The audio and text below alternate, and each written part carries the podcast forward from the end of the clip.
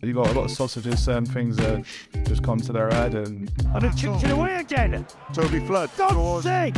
He pulled my scrub cap off and he squirted water in my face, and you're not allowed to do that. Turn it off! Shut the goddamn it off! What a joker. Welcome everyone to another episode of the Wayside Rugby Podcast, the podcast that no one asked for, but you're going to get anyway. My name's Jack. I'm here with Adam and Tom. How are you getting on, Tom?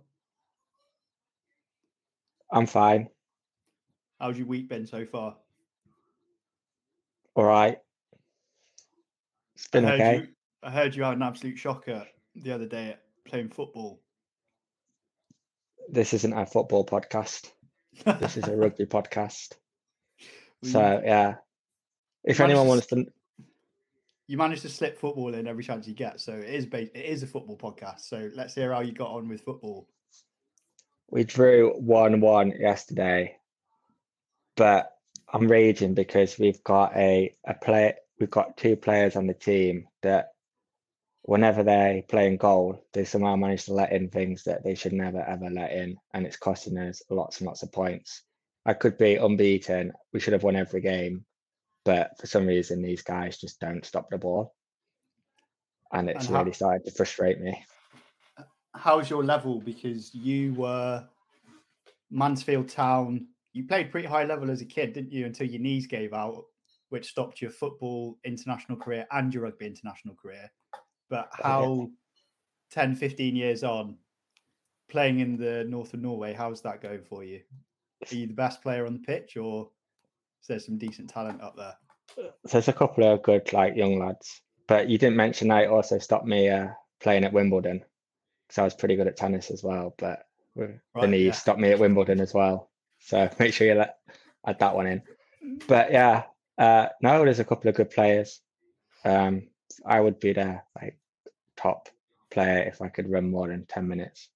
Football fitness is something else, and I've lost it from playing rugby and watching rugby and drinking. So, uh, and I'm I'm just injured. I just my ankle's gone. Got like a thigh strain. Got everything on top of my knees. So I've got I've got loads of excuses as to why I'm rubbish.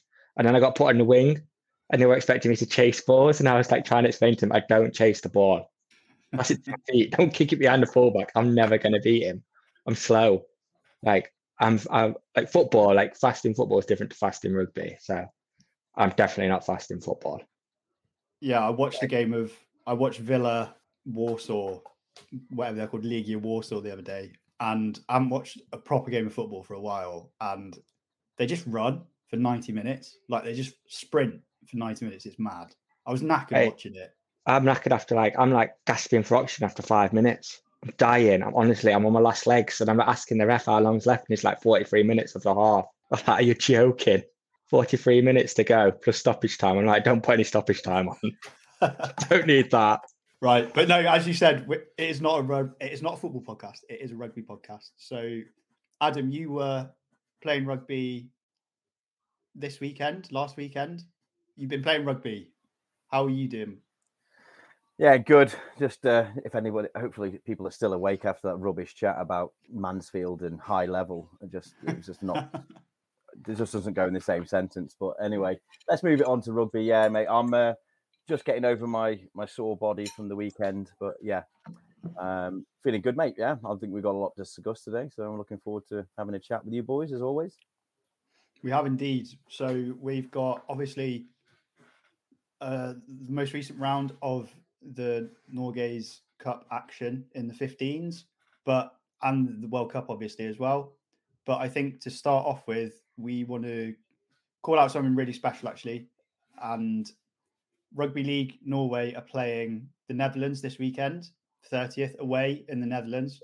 I don't know, someone probably correct me if I'm wrong, but I can't I don't know when the last time the rugby league national team played together, but they're going down to the Netherlands this weekend to play them. I don't know if there's anywhere to watch it, so please, if you know of somewhere to watch it and you're listening, just let let us know and we'll put it out on the Instagram account because I think that'll be a really good game to watch. But the main news is Jamal and Sonny Meller. I hope I've said their na- their surnames right. I've played against both of them. Adam, you've played against Sonny. Tom, you've been on the sideline shouting while you've seen both of them play. They are father and son duo, both play for Lillestrøm Lions, and they're both playing this weekend. I think it's Jamal's debut for Norway, and Sonny is playing is the vice captain. It's uh, an amazing achievement to be able to play with your your son, not just at club rugby, but now at international level. I don't think there's many people in the world who can say that they've done that. And yeah, we're looking forward to seeing both of you go well. Sonny, big, chunky front rower, and Jamal, a silky halfback. So, have you boys got anything to say on on that achievement by those two guys?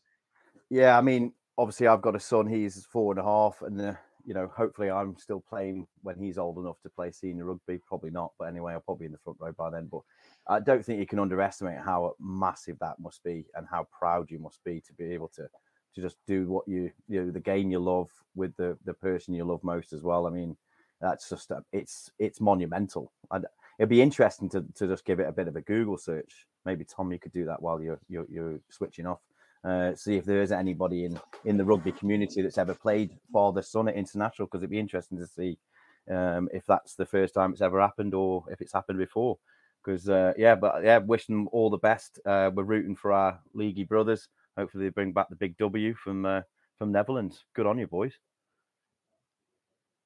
Tom, doing a bit of research. Yeah, I've just googled it, and it turns out it's the first time ever. You haven't just googled it, have you? You just made that up. Mate, who's going to correct me? If if Glynn's listening, Glynn likes his facts. He can check it and then post it on the Facebook group whether or not that it's happened before.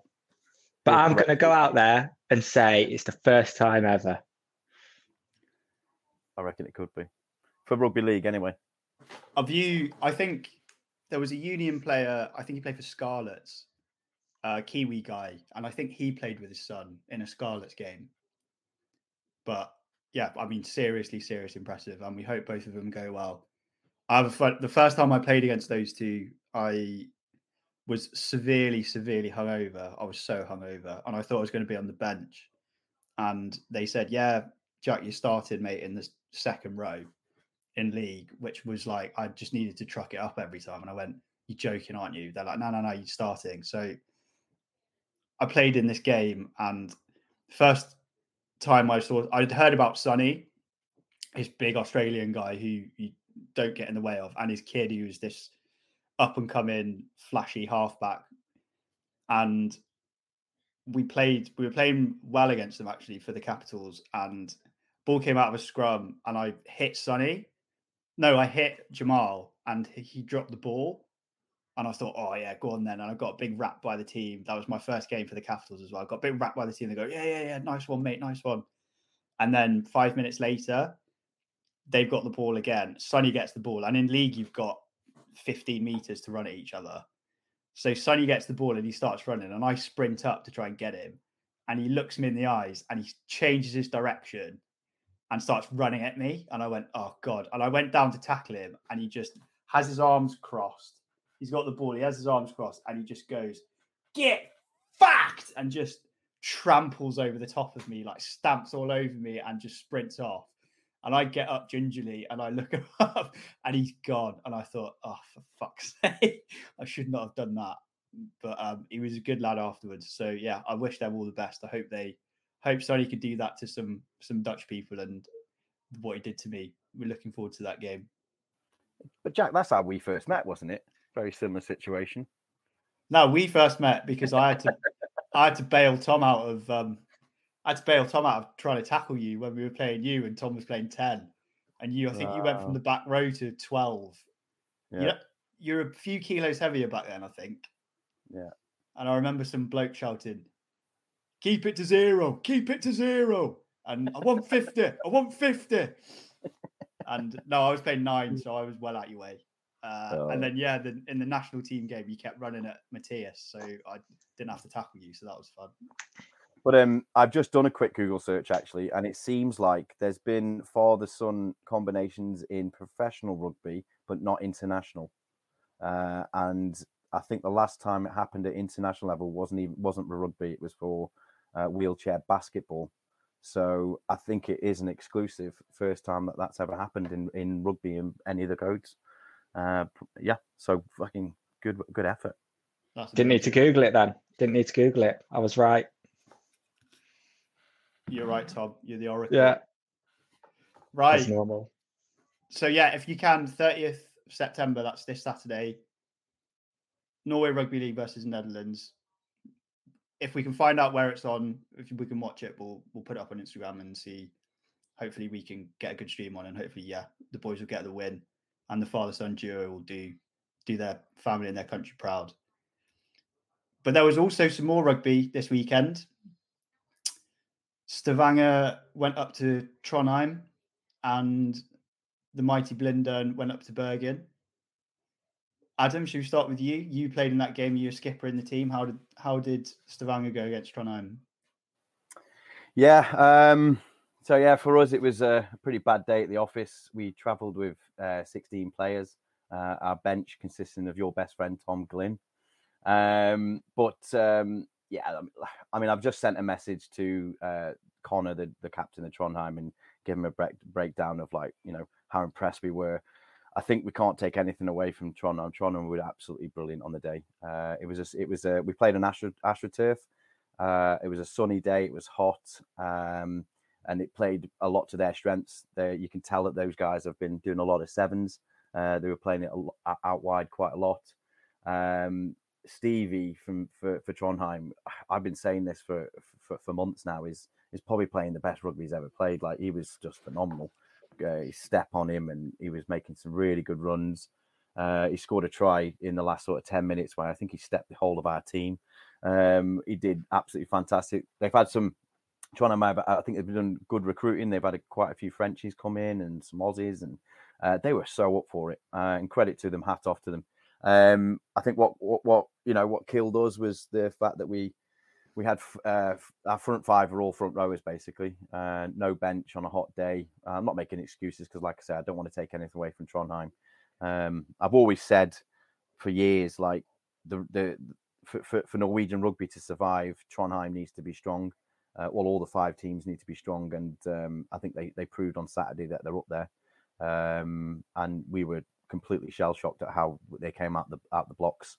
There was some good rugby played on both teams. Uh, it was well refereed. It was a really good game of rugby, and we all had a, a good a good night watching international rugby after. Um, but yeah, it's back to the drawing board for us. Um, just trying to see how many cliches I can get in here. Um, but yeah, it was it was it was it was played in very good spirits. Um, but I think on the day um, they they they kept it away from our pack. We tried to strong arm them in the second half by keeping it in because we were, it was so just so those who don't know, with, they went 10 0 up at half time. At half time, we decided we were just going to keep it in the forwards.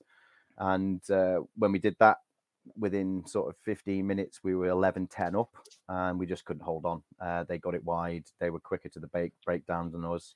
Uh, managed to exploit us on the wings, and um, yeah, they got the got the points that they needed. And uh, massive credit to him, mate. Hon- Honestly, it was a very impressive performance, and it's it's completely opened the the whole the whole uh, tournament up now. Uh, the whole championship uh, is completely up, up for grabs now. Yeah, I mean, as you said, Steve. Steve did us last year basically on his own at the end of the game, which really that was our first game of the season. And if he hadn't have done that, I think we would have done a lot. We might have got to the final, or we might have got to the final if you boys hadn't have. If you, we'd have made you boys turn up maybe to to get to the final. Um, Mm. So yeah, they're classy class lads as well. Good place to go. Um, The Mm. pitch is massive. It's so wide, isn't it? That pitch. Yeah. Yeah. Really it's hard wide. hurts the knees and the legs and everything when you go on. Um, I mean, like like I said, I mean, there was some really good performances from Trondheim, but you know, some some gutsy performances pointing from Stavanger as well. Uh, I hate to say this, but um, Glynn actually got man of the match for us. He came on it like just before half time. Uh, and I think all of his frustrations, Tom, you'll probably relate to this, but like being a coach, just thinking he's got the frustration of standing on the on the sideline of being like, oh, if I was there, this is what I do and he always says that. And then he came on and he actually backed his bullshit up. So fair play to him. Um, he was uh, he scored he scored a try for us when he came on. and he was just an absolute aggie, aggie, so and so when he when he was running at people and uh, made a big difference. Yeah, I think that's probably one of the key differences between me and Glynn is that he backs up his bullshit. Tom does it in reverse. So Tom will play the first bit, play shy, and then he'll come off, and then he'll tell everyone else how to play after that. So he does Yeah. the reverse of what Glynn does. Yeah, well, credit to him. I mean, the the most annoying thing about Glyn is that he's always been a good player, and but he'll let you know. So when he does something good in a game, that's all you hear about on- the after social. So I think what we did is he, he's done reverse psychology. So he wasn't mentioning anything and he wasn't saying anything because we were all like, "Oh God, here we go. We're not going to hear the end of that." But by the end of this night, he's got to keep going on and on. But fair play to him. He took it in his stride. I think secretly he was just like really happy with his own performance, even though we lost. but that's well, that's Glynn for you at the end of the day. But uh, yeah, we, we, we you know, uh, win or tears, we were still on the beers, so it was uh, it was we still had a good night with the Toronto boys. So Good stuff. Would you rather, because that was your first loss of the season, wasn't it, Jonesy? Yeah, Yeah. Would you rather play the house down, get man of the match and lose, or play like shite and win? I think I know Uh, what Tom's answer would be. Yeah. I mean, an arrogant part of me would say if I played shite, the team's not going to win. But um, no, I, I think I think play shite and the and the team win because at the end of the day, you know, no one remembers the little bits that went on when you when you had to win everything. Everyone looks everything with, with rose rose tinted glasses. If you make a knock on or you miss a try when you lose, then people will always remember that. But if you do that and you've actually won, everyone forgets it. So I'd, I'd go with the, the as long as the unit win. Yeah. What, what about you, Tom? What would you say? Man of the match. Just for the free jug. No, just to know that I was man of the match. Just He still it's- he's, he still goes on about his man of the match from the first ever Bergen game where we turned up with like twelve people. We've been playing. We basically played touch rugby against Bergen, and they monstered us. And Tom still goes on about the fact that he was man of the match in that game. Yep. The thing was, they voted me man of the match, but Blindern didn't vote me man of the match, and that still pisses me off. Good. No, but that's uh yeah. Well, we'll come on to the next game and, and we'll come on to the league in a bit. But the other game this weekend was Blindern doing their third of three away games in a row in consecutive weekends, went up to Bergen. And as you said, Adam, Bergen have really, really improved this year. And they Hundred percent. Got a match report here from Ben who who's coaching slash playing up there, and we it's kind of similar thing that we had where we had our front five was basically all front rowers. Our best front rower had had COVID, so had only just recovered. That was Torda. He just recovered, but managed to make it up there, which is which is a great achievement from him. Like really good. uh What's the word? Dedication from from Tora there. So yeah, we just burnt out. I think the Bergen boys. Ben said the main problem was the problem we've had so far this season, which was a numbers, b fitness, and c finishing our opportunities off when we got in there twenty two. Apparently, we had some good field position, but we just couldn't get any points on the board. And Bergen in the second half, they've got some big, they've got some big units, like you said, Adam. They've come on leaps and bounds this year, and they've their big units made meters, and then they started to find space out wide when we got tired. So yeah, they had a couple of scores from just missed tackles, and and that's Blindern season done. Unfortunately, Mike Pride also got injured in that game, which is which is a real shame. It's quite funny the way it happened because Andre, our our big prop, just fell on top of him, which I think is the only way that Andre is ever going to injure anyone. it's by just falling on someone in a ruck. But you know, Mike Mike hurt his shoulder, so we wish him all the best as well, and hopefully he can get back. Yeah, mate. But When yeah. I when I when I saw that team sheet and I saw the first the, the, the first three names, I think it was Teddy, Matt Kidd, uh, and uh, Mike Pride. I was thinking, oh my god, that has got to be the biggest front row in Scandinavia, let alone Norway. It's that's just Yeah. massive, just Yeah, they- massive. And I was thinking, you boys are in for a bit of a shot there because those lads can go as well. Well, yeah, I mean Bergen, they've always been good in the scrum, haven't they? But apparently they just monster us in the scrum all day.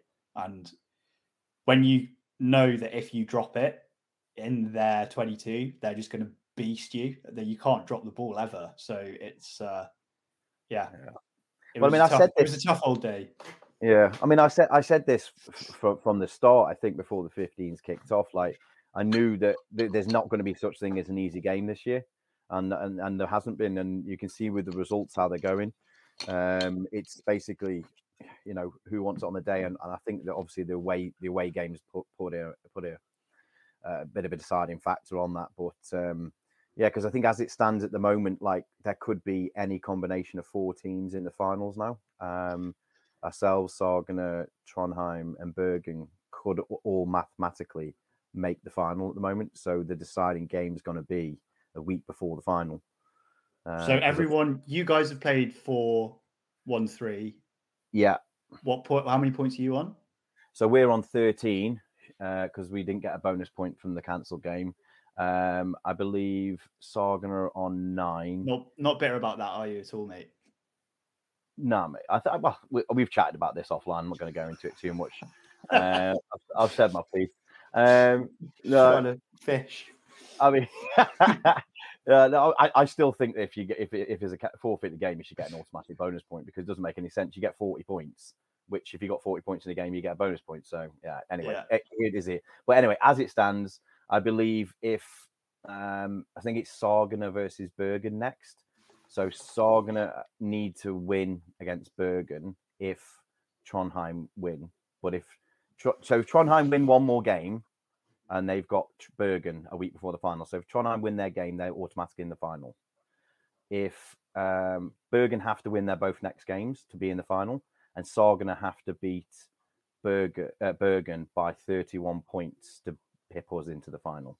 Right. So, okay. but, but then again, there's a lot of other things. If if Trondheim lose, for example, then it goes down to points difference with, with Sargana. Yeah, so it's it's all up in the air. I think we'll know a bit more after the next game, Bergen and Sargana. That'll be a good indication, but mathematically, it could go up to the week before the final is going to be in it. But we've we've we've said that we're just going to book flights anyway because there's a third and fourth player place playoff on the same day anyway. So there's got to be a game of rugby on that day, no matter what. So right. but it's it's good for the tournament, you know. It's uh, it, it's it, it's it's all to play for. Yeah, I mean, every game counts now, doesn't it? Mm. Seriously, every game counts. So, you know, technically we've been the worst team in, in the competition, but Blindern propping up the table has made has made it really exciting for everyone else. So you're welcome. You're welcome, boys. You're welcome, Norway. Uh, yeah. Yeah, thanks, thanks, Blindern, from the on behalf of the whole of the rugby community. Nah, nah, but nah, I say that with I say that with uh, bated breath. At the end of the day, mate, you, were- you we've we've said it before. You, you've been screwed over by the the, the, the fixture list, but um, next year is going to be tasty. If ever, if this year's by anything anything to go by, obviously it's a four horse race out of five now. Uh, but next year, if we can get the fixtures a bit more even, then it's going to be a five horse race, which is even more exciting. next year's So- going to be great. Yeah. And Yeah. bit of news now as well from down south is Christianstown Rugby Club has been officially approved by the NRF. Yeah. So yeah, we are a proper rugby club now. So we'll be coming for you. We'll be coming for you next year. Led. Are you going to be playing league or union? I think we're going to start off with sevens, Sevens. Yeah. Happy days. and then uh, we'll just try and see if we can get a few kind of warm up, not warm up games, but sort of friendly games, exhibition games going. Yeah. Maybe with you boys, maybe with San, you know Sandnes, whatever we can do to just play rugby, really. Yeah. And yeah, we've got a game coming up next weekend in Horten.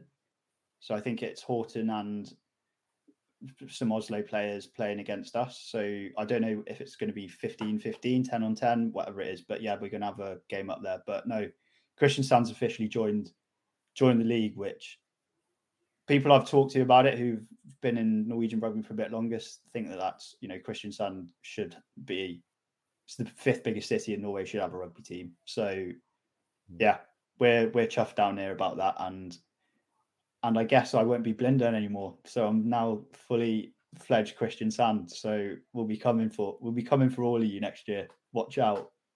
Ah, good on you, mate. I reckon we should uh, we should all try and make an effort uh, to get to this uh, NM's touch in in Vik in January. Have you heard about that? Yeah, yeah, yeah, yeah. That was one of the other things that we were looking at we were looking at doing. So because I think it could be a good like pre-season get together, get the whole community together. It's the 13th of January, so it's right at the start before we start pre-season or anything for sevens yeah, that'd be awesome. I think yeah. that'd be really cool. Just get up there, do some camping, get a hutter or something.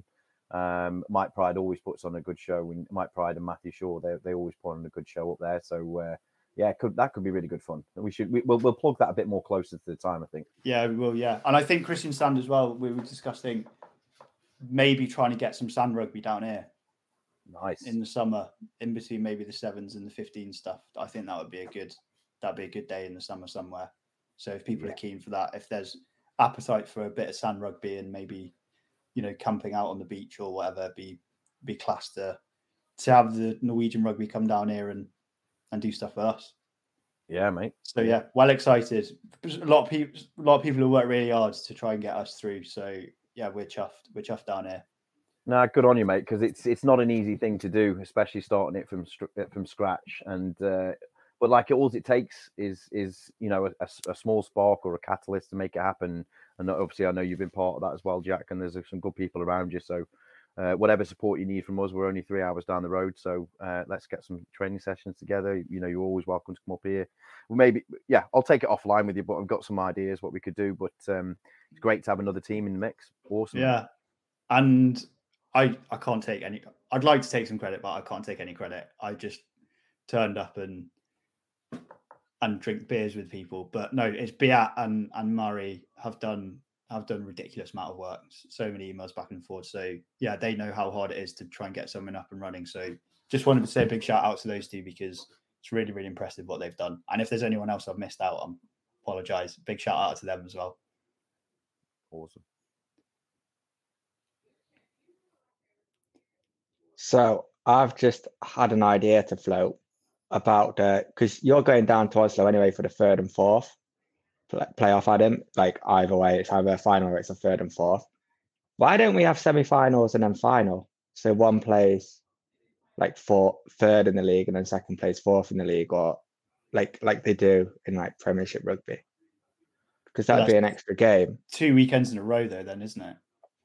like I'm a little like I understand the two weekend weekends in a row thing from a travel point of view, but I don't understand it from a playing point of view. Like if you played rugby in England, you play week in week out.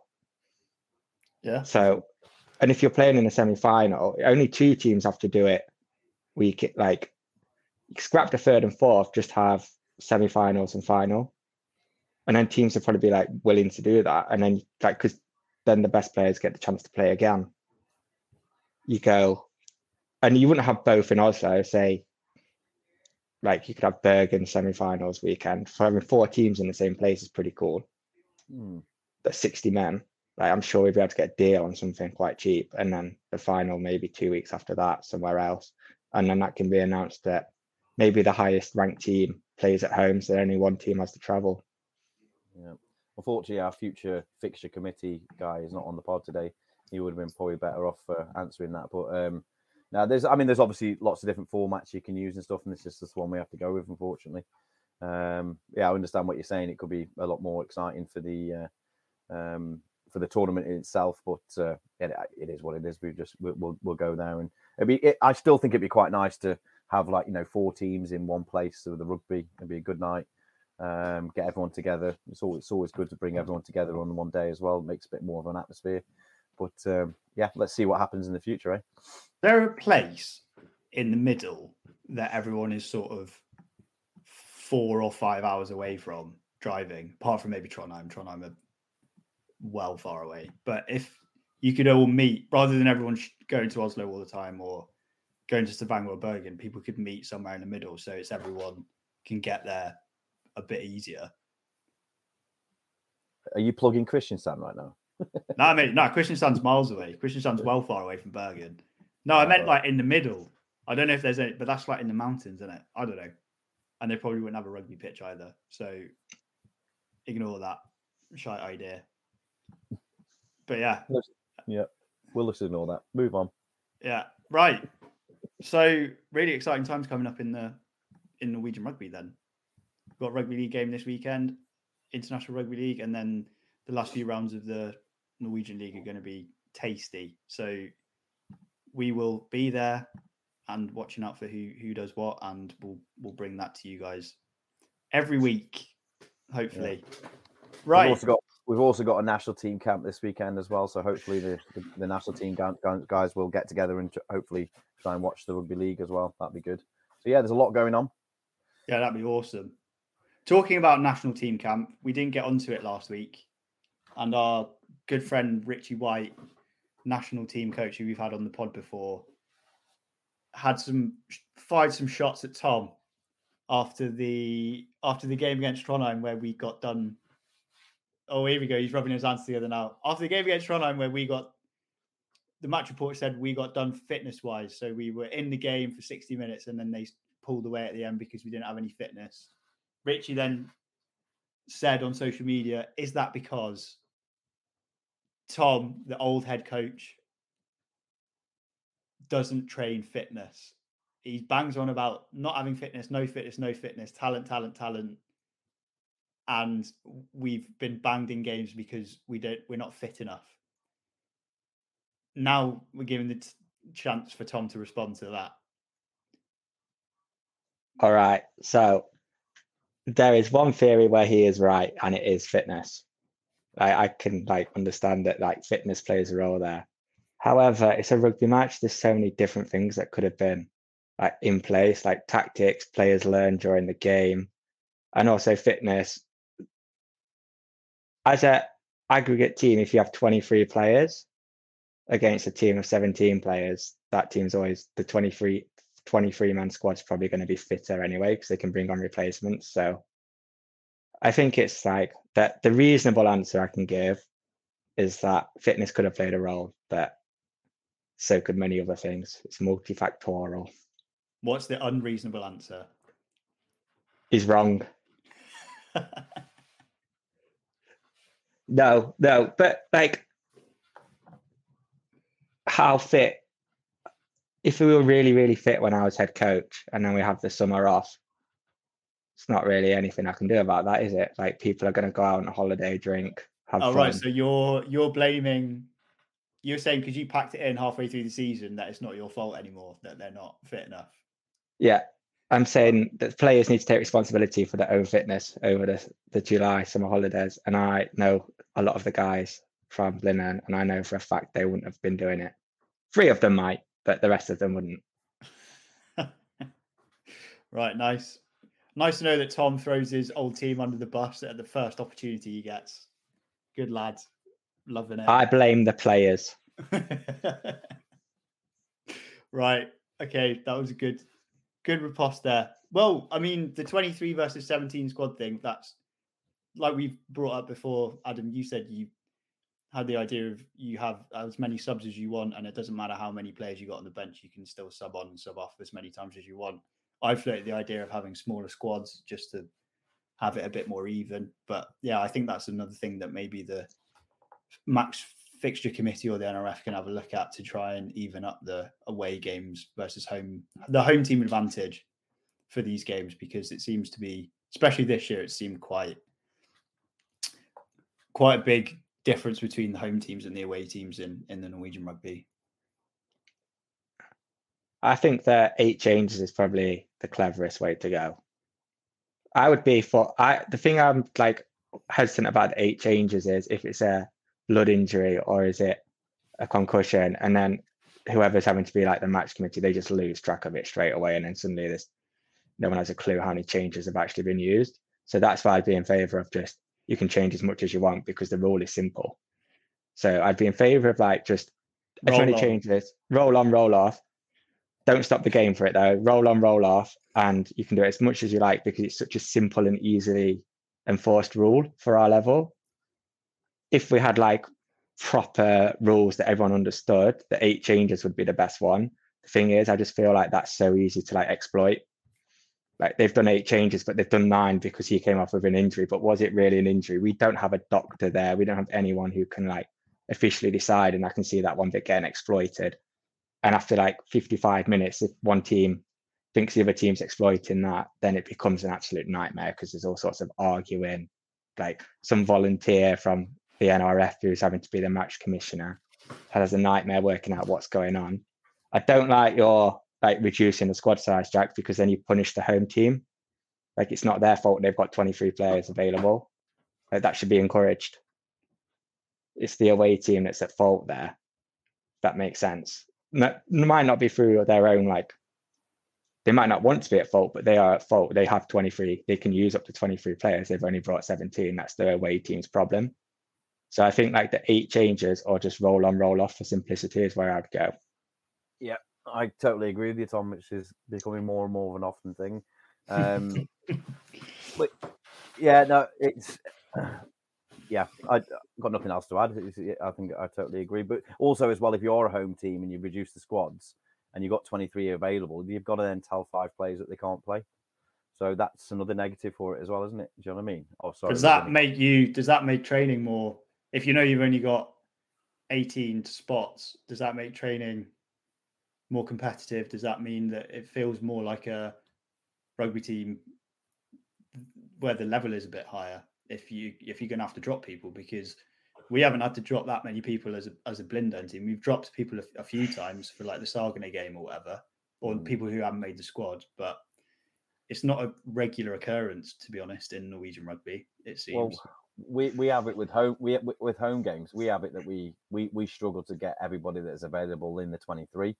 So Mm. we end up having like reserves, and then if anyone does come over here and they're short of players, we always give those guys who are on reserves to the other team. Um, so yeah, but I, th- I think like like what Tom said, I think the uh, eight subs uh, in total, no matter how many you've got on the bench, uh, could be a could be a good. It might be worth just testing it out, test it out Yeah. in an East West game or something like that. See how it goes. Yeah, I mean, we're to have to. None of these things are to be perfect, are they? And you're to have to, you know, even with the scheduling and everything, it's to be, it's to be learned by doing, really, isn't it? So we'll see how that goes. Right. Yeah.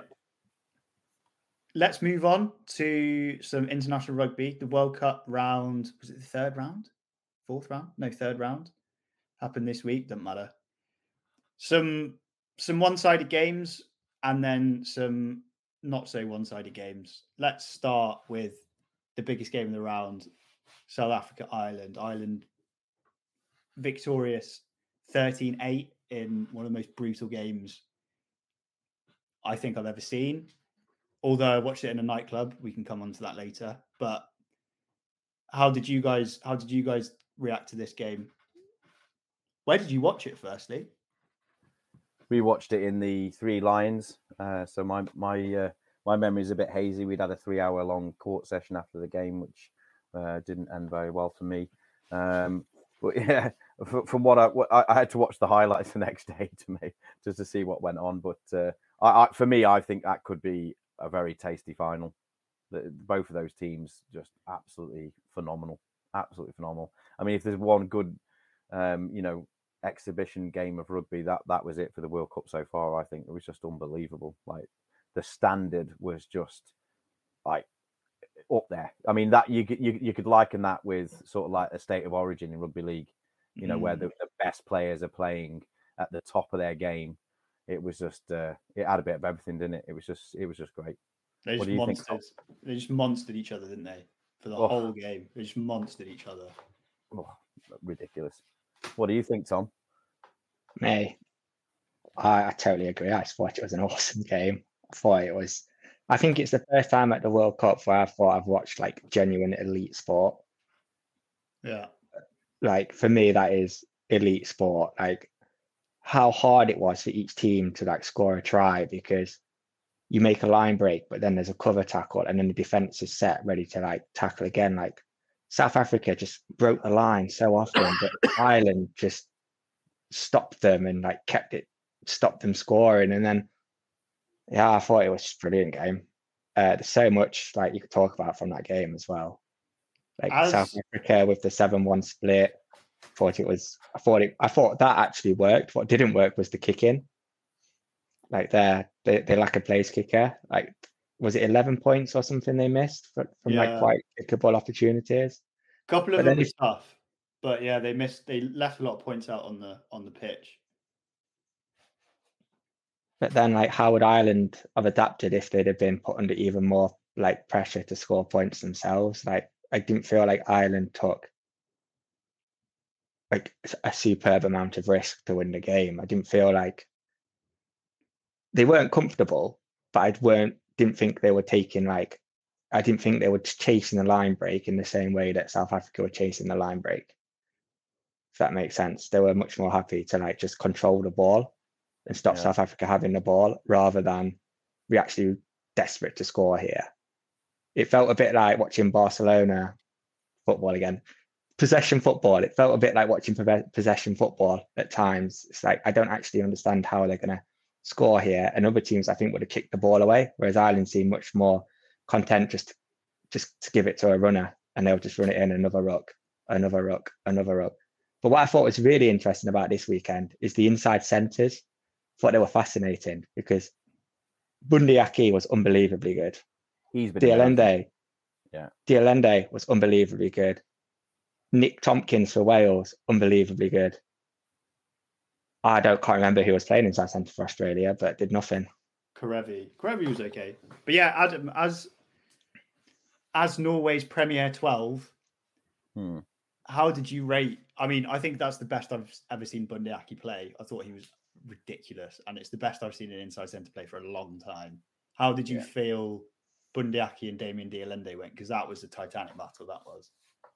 Oh, mate, just massive, absolutely massive. Um, I, like I say, I mean, I only watched the highlight. I only remember the highlights from Sunday being quite hungover. So. but um, no, but, but I've been I've been watching Bundee Aki closely over over the last few games, and and that's why I've had him in my fantasy team because he just makes so many meters, and he's just he's just a powerhouse. You know, he's he's absolutely unreal. If if you can model his, uh, personally, I'd love to model myself on him, but um, what what I found what was quite interesting about this was the difference between the coaches, certain coaches, and then what um, uh, Farrell was saying before the game, and they had that little giggle him and Sexton when they did that conference. Did you see that? Where they were like, oh, they asked him if they got anything in their a bag of tricks against South Africa, basically like, oh, are you, how are you going to beat South Africa? They're so strong. And he basically just laughed and said, "Yeah, we got loads, we got loads of tricks. Yeah, don't don't you worry about it." In basically saying, "Now we've got this game," and he went through with it. But on the flip side, then you've got Eddie Jones saying, "Yeah, mate, we're definitely going to win Sunday. We're definitely going to Yeah. win Sunday." And then that then, then the complete opposite happened. But um, but no, I, I think I think uh, yeah, it's uh, a, a, a, that that that Bundee Aki is probably at the top of the game when it comes to a twelve at the moment. He's thir- Bundee Aki's 33. And he's peaked. He's peaking now, isn't he? He's the best he's ever been now. But he's been maybe the last two years he's been he's been awesome. So it's not too late. It's not too No. late. These boys are playing later and later and being better and better later and later. Mm-hmm. So it's unbelievable to see. They must take such good care of themselves. Yeah, I bet they do. I, wa- look- look- I looked at the stat, I looked at the stats. He's 178 centimeters and 102 kilos, which incidentally is exactly the same stats as me. But he looks a lot better with it. Um, but yeah, no, but I think I think like the older you get, the you, you start to you start to read the game a bit better. I think, and you you when you're younger and you you know you're like early 20s or mid 20s, you run for everything, you go for everything, and you you, you might run out of steam or you just keep going and you just you know but i think once you get a little bit older and a bit more experienced you start you know when the juice is worth the squeeze sort of thing you know when to when there's going to be a gap when to hit that line. You also know you're a bit more confident with yourself like this is what i offer to the team. This is what i'm good at. So this is what i'm going to do and this is what i'm going to focus on. Whereas whereas when you're a bit younger you just kind of just want to be known and you want to get your hands on the ball no matter what. So um the fact that they're getting older and you know the conditioning's a lot better nowadays with the science around it I, d- I don't think it's any surprise that these these players can play longer than uh, than, than than previously. But yeah, Bundee Aki for me, one of the best players in the world at the moment in terms of centres. What is a bit of a surprise is that Johnny Sexton limps, plays what four games a year, limps around, gets just smashed every chance he can, and he's 38 and he's still going, and he's Mm. still winning games for Ireland. What is he made out of? Potatoes. That- Tom, Yeah. No, if we No had that idea. answer, if we had that answer, we wouldn't be sitting on this pod, mate. oh yeah, he's he's a psycho, isn't he, Johnny Sexton? There's some absolute psychos in that island team, aren't there? The cockroach, Peter O'Mahony, psycho. Johnny Sexton's an absolute. He must be a psycho. There's no way you do that to yourself at 38 years old and just not be have a screw loose. Yeah, totally agree. Um, I've got one question to Tom. You're a back three expert. One guy I've never understood, but who is absolutely unreal, and I don't know why he's so good at rugby, is Mack Hansen. Why is Mack Hansen so good at rugby? Because he's not massive, he's not that quick, his feet are okay, he's not like particularly amazing at anything, but he just seems to just be unreal. What's going on? Uh, Mack Hansen. Uh, I don't really know to be honest. I think he's just cleverer than other players. He, he's right place, right time. So it might be the reading the game thing. It, he's just right place, right time for me. Like like on line breaks when South Africa broke the line and they're going through and like someone makes a cover tackle, you'll probably find Mack Hansen in the ruck, slowing Yeah. that ball down or turning it over. He he's he's like a link man, if that makes sense. He's he, he can finish from like five meters out, but I wouldn't say like his finishing is an extreme skill. Like you would have to create the chance for him to finish. He's not like a Cheslin Kolbe where you can like give him the ball and he'll finish when he's got three men in front of him. You'd have to create a chance for him to finish. But I think he's just a link man. Like he keeps the attack flowing. When someone's getting like someone gets an offload, it'll probably be Mack Hansen who catches it and then passes it on to someone else. He's that kind of like link player I see, like in attack. But I, all Ireland are so skillful like that. They their, their attacks when because of like how they set up, they always have options, but none of the options are actually that difficult to hit. If that makes sense. So like Yeah. England have a structure, but that, like, the the last pass will be like 50 meters, and then we'll fluff it. Whereas I feel like Ireland, it's like it's, Ireland, like like like I said earlier, I just think it's like a it's like a possession based tiki taka rugby, even though it's incredibly violent. But it is that kind of like Yeah. they don't run that hard. Like I look at the forwards when they carry, I think you're not actually running that hard. You're just sort of a bit like what Duncan says. Uh, oh, it's like agility before contact. They sort of like take it quite slow and then just take the hit, go down, place it. We'll keep possession. We won't tire ourselves out too much in possession. None of our they'll have four or five players that are just pass the ball to each other. There's not really none of the passes are wild, if that makes sense. There's like Mm. none they don't send like a 20 meter long pass that often. Lots of their passes are safe and they just link really well together. It's probably some clever structure that Andy Farrell's got going. But that's what I meant when I said I think like a lot they don't seem to take risks. They don't seem to risk anything when they attack or at all. Like a lot of their passes that make line breaks are quite short. They're like five meters and under. And I think if you have, uh, I think Mike Mack Hansen's probably just just a link player. Just gets in the right place at the right time. Just keeps the attack flowing, and that's really valuable if you've got if that's what you want from a, a winger because he's very active. Like you always hear his name on commentary Mm. compared to like Jonny May. You never hear Jonny May's name in open play. It's sort of like, on Jonny May's finished, or Johnny May's just run down and gone into touch. Whereas Mack Hansen, it's more like Hansen is in a ruck, he's made a tackle, he's passed the ball, he's passed the ball again. He's just very effective. He's just all, he's just there constantly. Mm. There, there was a part before you started talking. I was hoping you were going to say his mentality, but you didn't. But it's all good.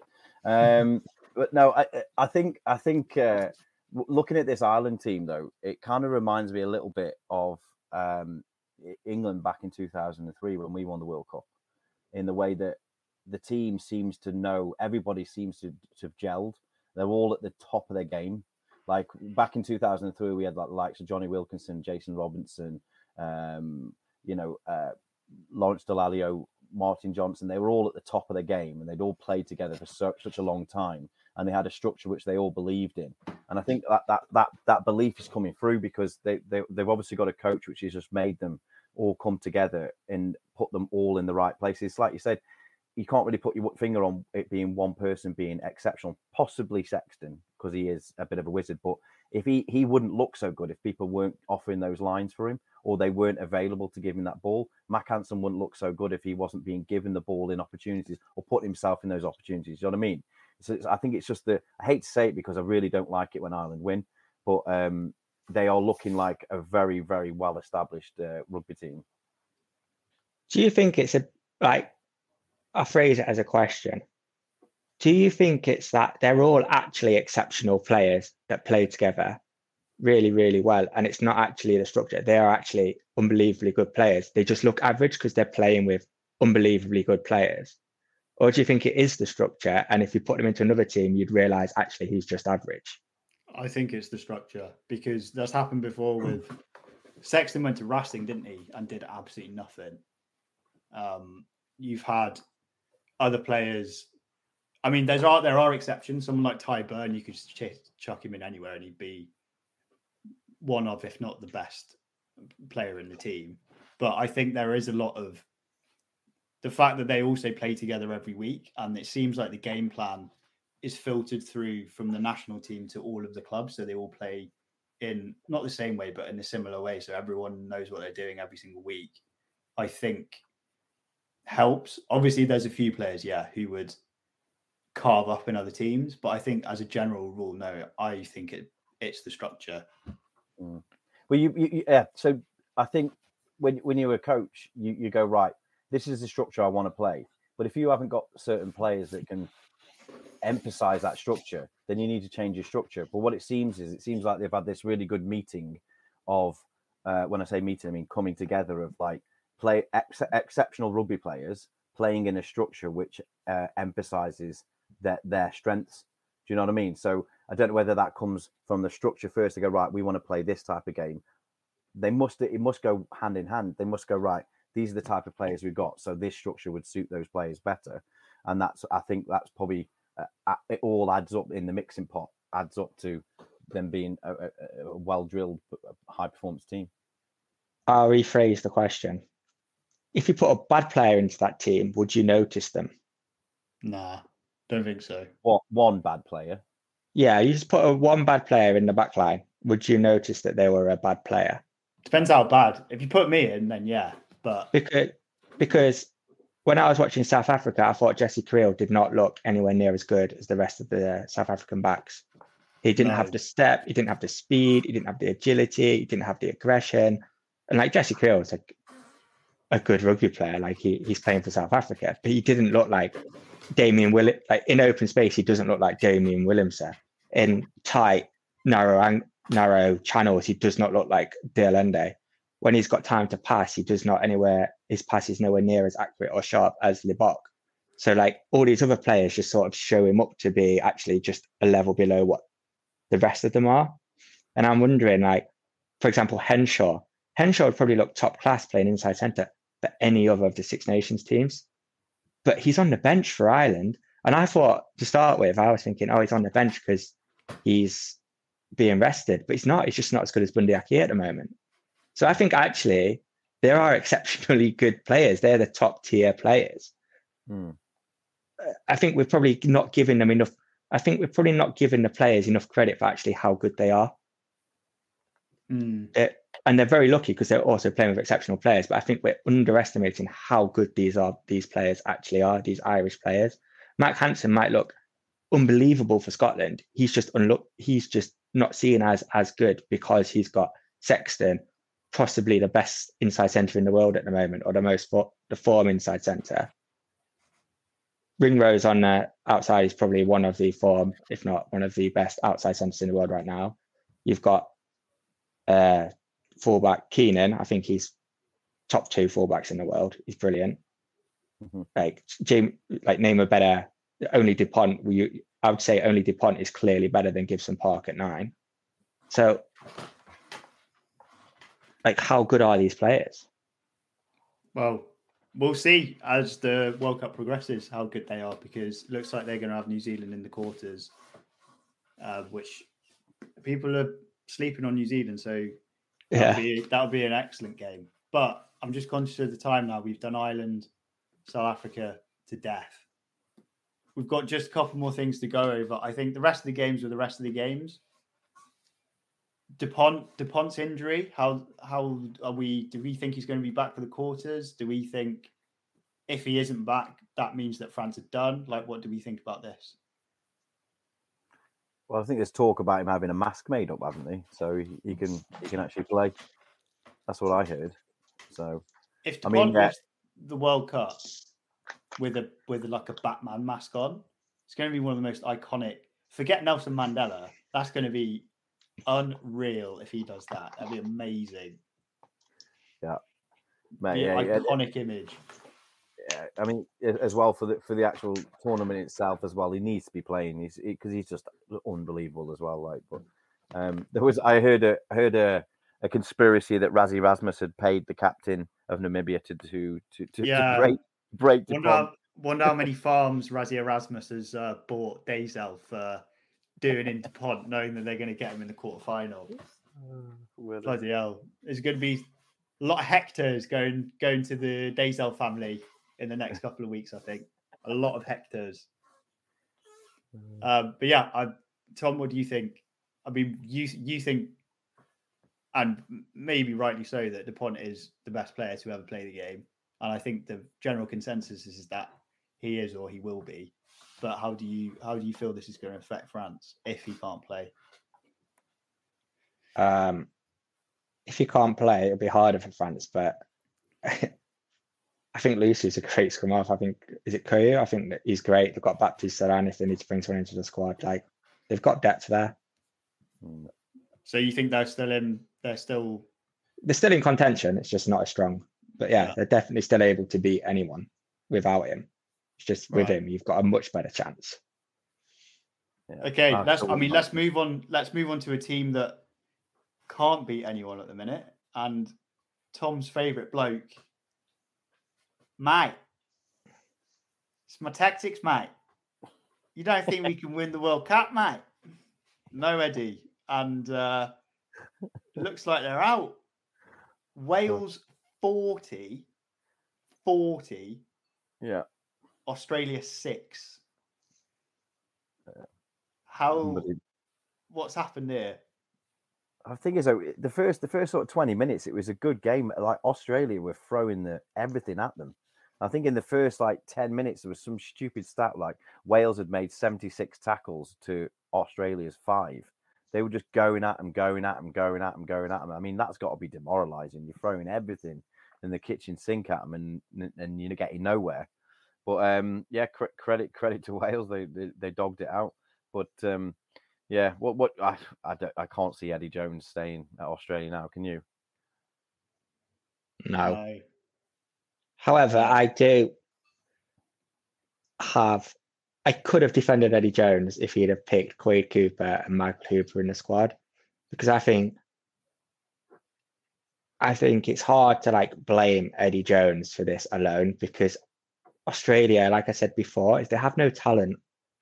Like I've when when the when Eddie got signed for Australia, I was not worried about it whatsoever because he's got no talent to work with. Na- mm. name like great Australian players now. Mm. Their backline does not scare you whatsoever. They got Skelton, but that's about it. He was injured. They got Tupou, that other freak. He was injured in this game when you need the two games where you really needed them. They both weren't there.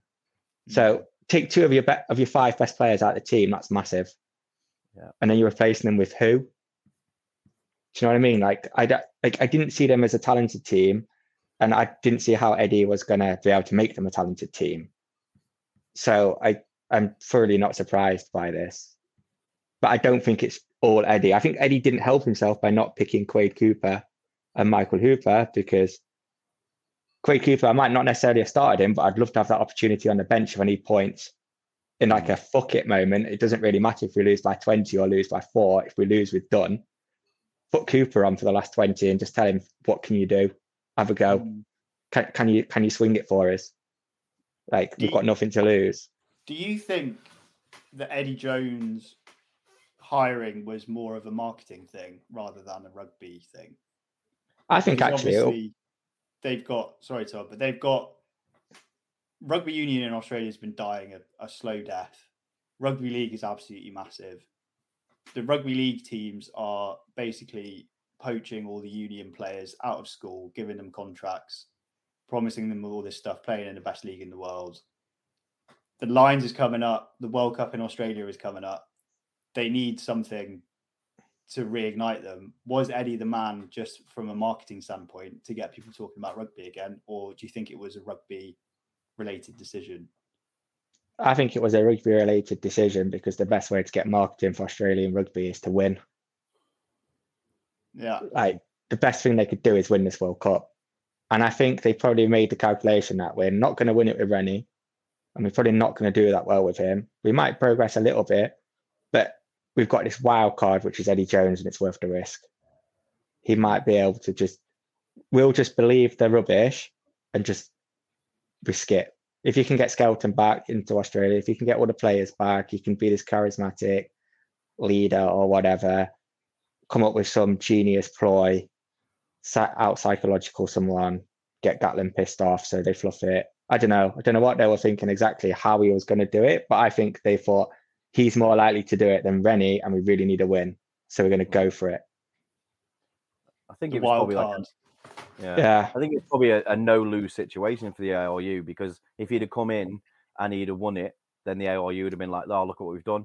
But if he comes in and he's lost it like he has, they can just blame everything on him for because he's a bit of a, an out there character. Do you know what I mean? So I think it was a, an, an, a no lose situation for the Australian Rugby Union. But I know there's, I know, I know the Australian Rugby Union has been struggling uh, purely because of the whole the, the league is so popular there and the amount of money that they've got.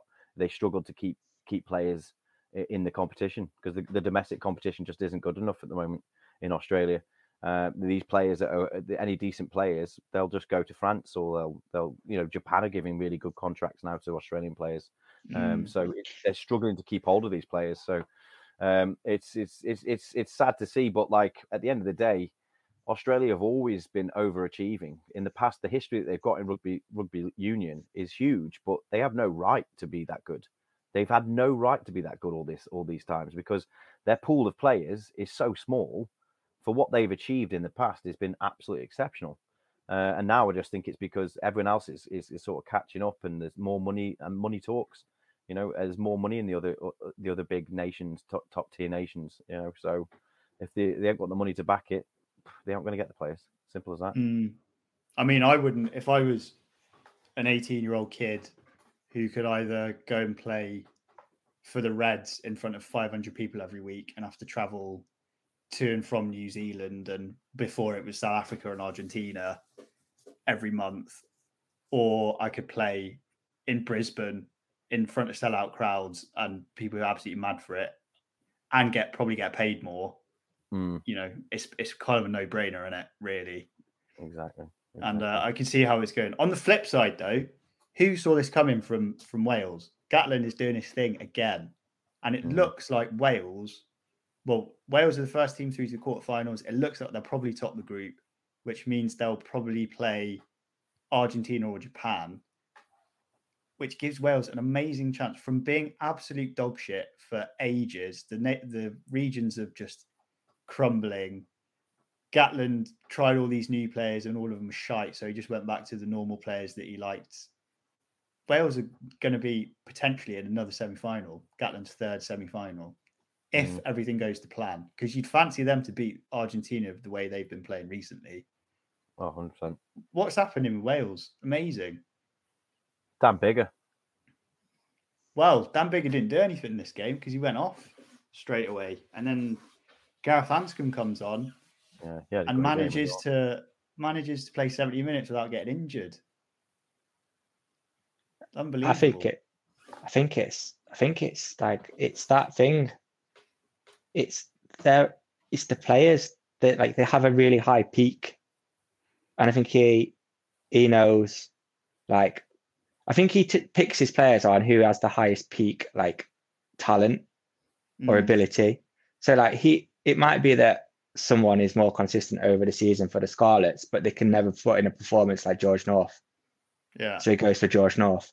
It's like Liam Williams might have only played four games over the last six months, but he knows that none of them can perform as well as Liam Williams can. So I'll Mm. go for Liam Williams and I'll just put all my eggs in that basket. Rather than, I think other coaches are less likely to do that compared to Mhm. Gatland. I think Gatland does, is always been, who's got the highest peak? I'm going to pick that player and I'm going to expect them to like perform. And then he'll just do a camp or whatever to make sure they can do that. And I think also like from what from watching Wales, they're a bit like Ireland in the fact they've got no star performers. Well, I think the talent in Wales is less than the talent in Ireland. And I think mm. like they've been quite lucky with their groups. I think Australia have got no talent. Like, mm. like going to a World Cup not knowing who Australia's 10 is going to be. And like Nick White has never really been a world class nine. He's a good nine, but he's a premiership nine. He's not a world class nine. I doubt he would be in many other squads. So they've got Australia have got no stars that played against Wales, and Wales have got players that have been stars. So they've still got that like it's like the World Cup. It's just seven games if you get to the final. If you only get to the quarterfinals, it's just four games Mm. because you don't have to play against the NAF nations. So they have to peak three times, and they've got three months to prepare for it. And I think that's where I think that's probably what Gatland understands better. He doesn't. I don't think he makes them a team as such. I think he's like treats them more like Olympic athletes. Usain Bolt trains all that time to win the 100 meters on this date at this time. I think Gatland probably takes that attitude towards it and then picks on which players have the peak, like skill level and talent. It's like Anscombe. I would never. I think picking Anscombe goes against all logic. He barely plays. He's always injured, but you just need him for 70 minutes to win your game against Australia. Mm. So he picks him, and he does that because Anscombe's talent is is undoubtedly really, really high. But Yeah. all the other stuff makes him bad. Someone But like the- the- Fala- someone like Faletau as well. Yeah, I've- he's been I've been, I've been I've been convinced that Faletau about four or five times I've thought Faletau was just done. I thought he I was thought it, I thought it was he just rubbish in the Six Nations. look at him now. He's playing. He's been. He's Toby Faletau again of ten years ago. He's unreal. Josh Adams done absolutely nothing for ages. Look, he's been one of the four wingers of the World Cup. Also, probably one of the hardest blokes you'll ever meet. I Yeah. wouldn't- I'd like to see a bar fight between Liam Williams and Josh Adams. Jesus. That'd be that'd be class. Those two are hard as Yeah, but we're, we're missing the main point here, though. That we can't allow Wales to do well because they are the worst supporters in world rugby. like- nah, the Saffers are mate. Saffers Yeah. are way worse than the Welsh. So I've, I've got I've got a couple of guys here in Stavanger, Russ Watson and Richie Pittman, and if I can't, Wales need to go out soon because those guys are unbearable when when Wales win. And you you you know it, Russ. You know it, Richie. You guys are just the worst winners. So the sooner they go out, the better. I think. well, they might be in it for the long haul. They might be in it for the long haul. This uh, Gatland's just he's special Eddie Gatland. Gatland is kind of what Eddie Jones thinks he is. But there's Just- um there's one thing I wanted to talk about because there's 44 managers out there in our in our fantasy league which have uh, is hotting up at the moment. Um, just a, bit- a bit of an update on the on the fantasy, if that's all right, Jack. Yeah, yeah, go for it. Yeah, yeah. yeah. We're going to finish You off with that. You can't do it. You can't do it because obviously it'd be seen as bragging. But we're in top spot. We've got Angus, who's had a really good week, uh, closely followed by yours truly, um, Jack Hobbs, sitting there pretty in number two. Uh, Alex and Ben Ben Whitehouse in fourth, closely followed by myself. But there's about hundred points separating one. Uh, forget about the top one, but two and seven. There's about hundred points in it, so it's looking very tasty at the top there with our fantasy. There was some outrageous points this weekend. Outrageous points. I uh I would be flying high if I hadn't have taken Arundell out and put Malins in instead. I was absolutely devastated about that. Mm. Absolutely devastated. But no, there was some ridiculous points. I think Damian Penaud, that must I don't know if there's anyone who's ever going to score that many fantasy points ever again. You got Well, like Alex, who- Alex, who moved up to third, he had him as his triple captain, so he got Oh. 492 points for one player. my which God. Incidentally, 492 points was in from one player in this round was more than Isaac at that point had scored in the whole competition, and that was from one player. So Isaac, but Isaac has come off the bottom. He's he's listened to it. Dennis, Dennis from SRK is at the bottom. uh, closely followed by Flying Celestian. Has he got in touch yet? That Flying Celestian? He probably doesn't want to know anyone to. No, he's he is. hiding. I think he's hiding. He's hiding because he's been he's been forty third. He's consistent though. He's very consistent. He's been forty third for the last three weeks, uh, and then we've got Isaac who's uh, moved up a couple of points now. But uh, yeah, it's all hotting up there. Everything to play for, guys. Keep doing your Awesome. fantasy. Right. So apart from apart from the game in Netherlands, the big game this weekend, is there any Norwegian Rugby Cup action this weekend? Is it another round of of games? Now the next 15s is in two weeks. Bergen Sagana. Right. Okay. Um. So there's no rugby Norwegian rugby this weekend apart from obviously the league boys. There's that national camp in Oslo. Mhm. Which um, can people come down and just watch that if they want to? If they don't have anything to do on a Saturday or Sunday, come over and just have a look, or Yeah, no one's going to stop them. yeah, go see what the elite of Norwegian sport looks like. Yeah. You see Adam, Adam being doing his vice captain stuff. Yeah. but Um, E- Eric's not there, so I might, actually. Be, Oh, might so you join- I might have Adam's doing captaining duties. Bloody hell! Good luck, lads. Um, and then there, yeah, there's there's some games this weekend. This weekend seems a bit of a seems a bit of a lull. There's there's not too many there's not too many standouts. I think Japan Samoa. I know Tom's raging about. He doesn't want yeah. Tom just wants eight teams in the World Cup and that's it. He doesn't want anyone else. We had a big uh, argument about why rugby should grow, but we can save that for another time. But yeah, we've got Japan Samoa, which I think should be a good game. Um, two very, very different teams, the physicality of Samoa and the kind of nippiness of Japan. But I think, no, I don't think there's any sort of really big games this weekend, not uh, between any tier ones actually. So I think it'd be a good weekend for fantasy because there's a few. Mm. There's a few one-sided games, so get your Scotland players in, get your Argentina players in, New Zealand, Zealand- Italy. New Zealand, Italy, that could be quite tasty because if he, if there's an upset there, Italy Italy could knock out New Zealand. I've got a feeling New Zealand.